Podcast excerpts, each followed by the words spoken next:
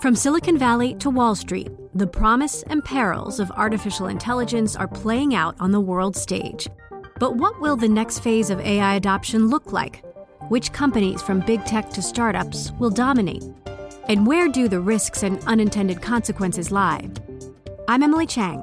Join me at Bloomberg Tech in San Francisco, May 9th, to answer many of the industry's burning questions, alongside Snap's Evan Spiegel, Xbox President Sarah Bond, OpenAI's Brad Lightcap, top researcher Dr. Fei Fei Li of Stanford, and many more. More details and just a few tickets left at bloomberg.com slash techsf.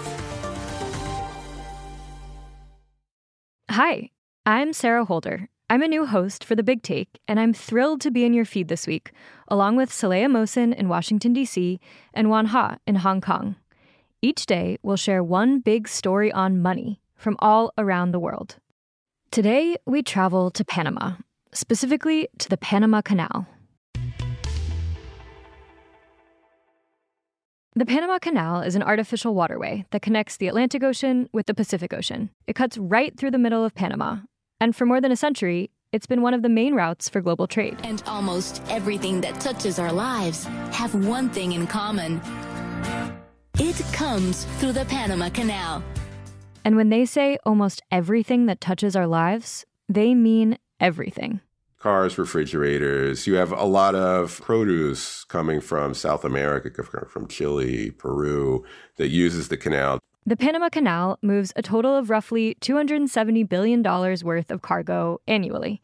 And 40% of all U.S. container traffic travels through the canal. But lately, there's been a bit of a traffic jam. Extremely low water levels in the canal have forced it to limit the number of ships passing through. Peter Millard, our senior correspondent in South America, recently went to Panama to see the problem up close.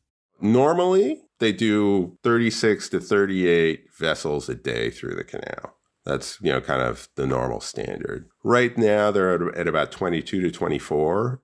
The Panama Canal uses three times as much water as New York City in a single day. Ships need these high volumes of water to be able to float efficiently through the canal. And right now, there's not enough water for all of them. The Panama Canal has been having troubles with water throughout 2023. And in October, the situation got a bit more critical. As the line of ships grows in the canal, the consequences that this backlog could have for the global and local economy grow too. On today's show, what's happening to the Panama Canal? And can it be fixed?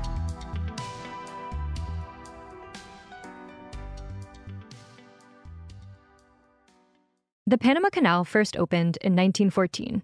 As a man made waterway, it was a feat of engineering. There's the Panama Canal from the underside, one of the greatest pieces of man made construction ever known. Creating it required cutting down a forest and damming up water from nearby rivers. These rivers were then routed to Lake Gatun, which is the main reservoir that feeds water into the canal. When Peter went down to visit the canal, he saw that the water levels at Lake Gatun were incredibly low. So low, he could see the remains from the forest that was once there.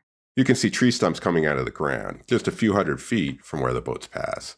It looked pretty out of place. You can see the stumps poking up from the lake at certain times of the year, like the dry season around May. But Peter says seeing them at this time of year is not normal. This is November at the end of the rainy season, and they're not supposed to be there. The low water level in the lake is happening for a few reasons. Panama has been experiencing a drought that has intensified with the El Nino climate phenomenon.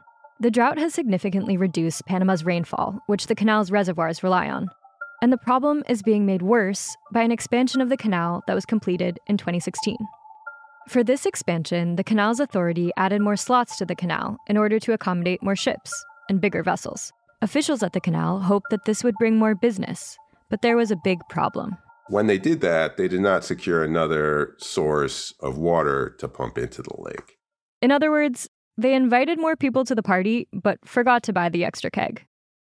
Now the canal is seeing the consequences. So you had a really dry year, and also you had the increased usage of the canal without enough water on hand for it to function properly. Without enough water, the Panama Canal Authority has been forced to put in place the kind of restrictions we are seeing now which limit the number of ships that can pass through in a day. And these restrictions on how many ships can go through mean all of them have to wait longer. So the stuff on these cargo ships is taking longer to reach its destination. Longer routes to get the products to market. Which can be a real problem if the ship is carrying something like fruit that needs to be shipped out at a certain time of year. And so, to help with this, the Canal Authority came up with a band aid solution to charge ships that wanted to cross the canal faster an expedited fee.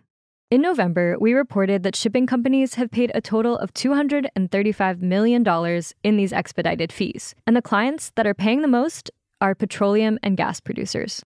The thing is, they have to pay a huge fine if they reach their client late. And so they've decided that, okay, we're just going to pay whatever we have to. They're the clients that have been paying the most to jump in line.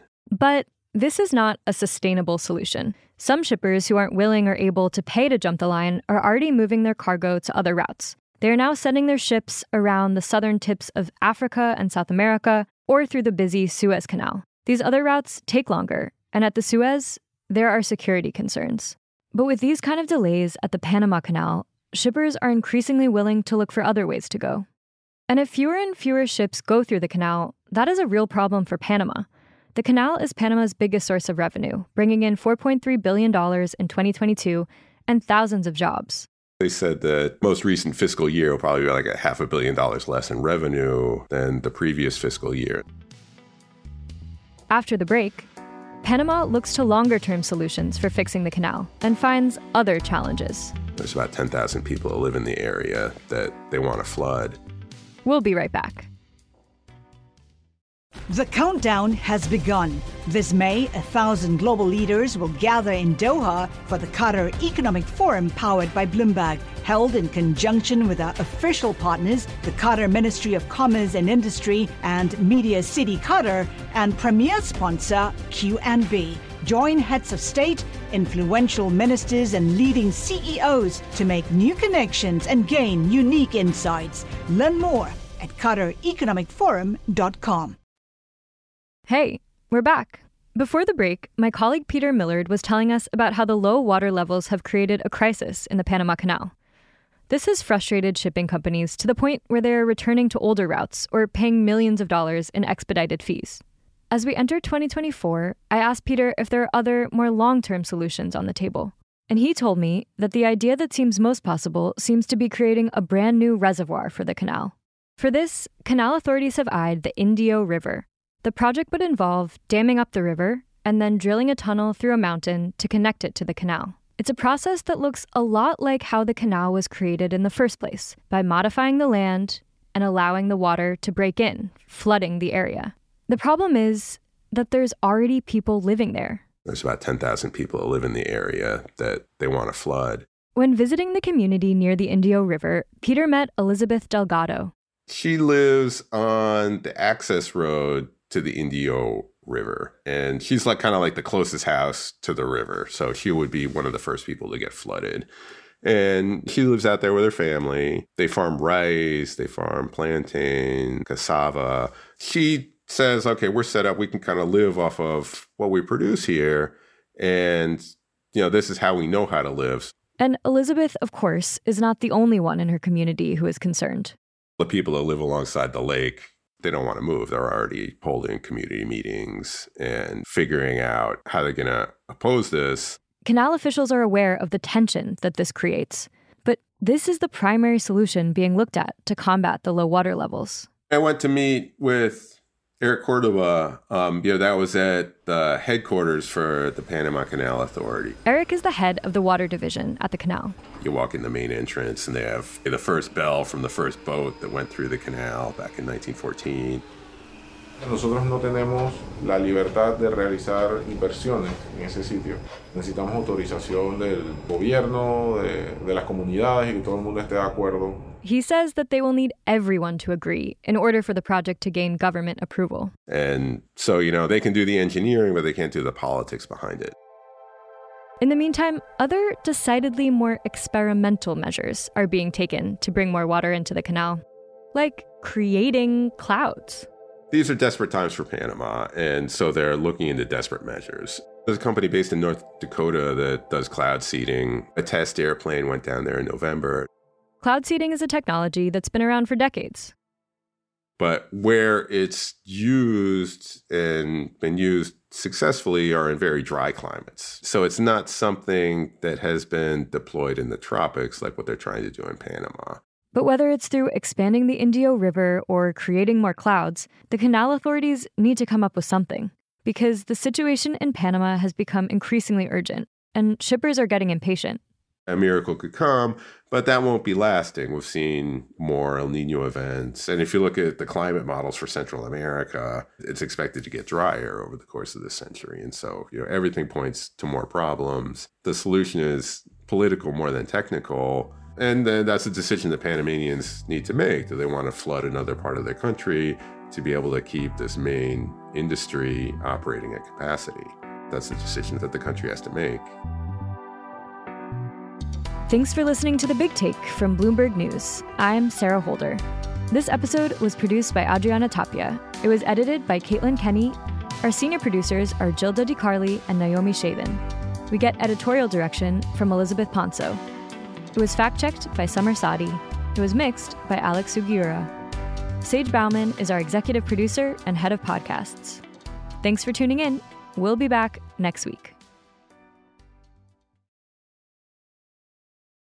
The countdown has begun. From May 14th to 16th, a thousand global leaders will gather in Doha for the Qatar Economic Forum powered by Bloomberg.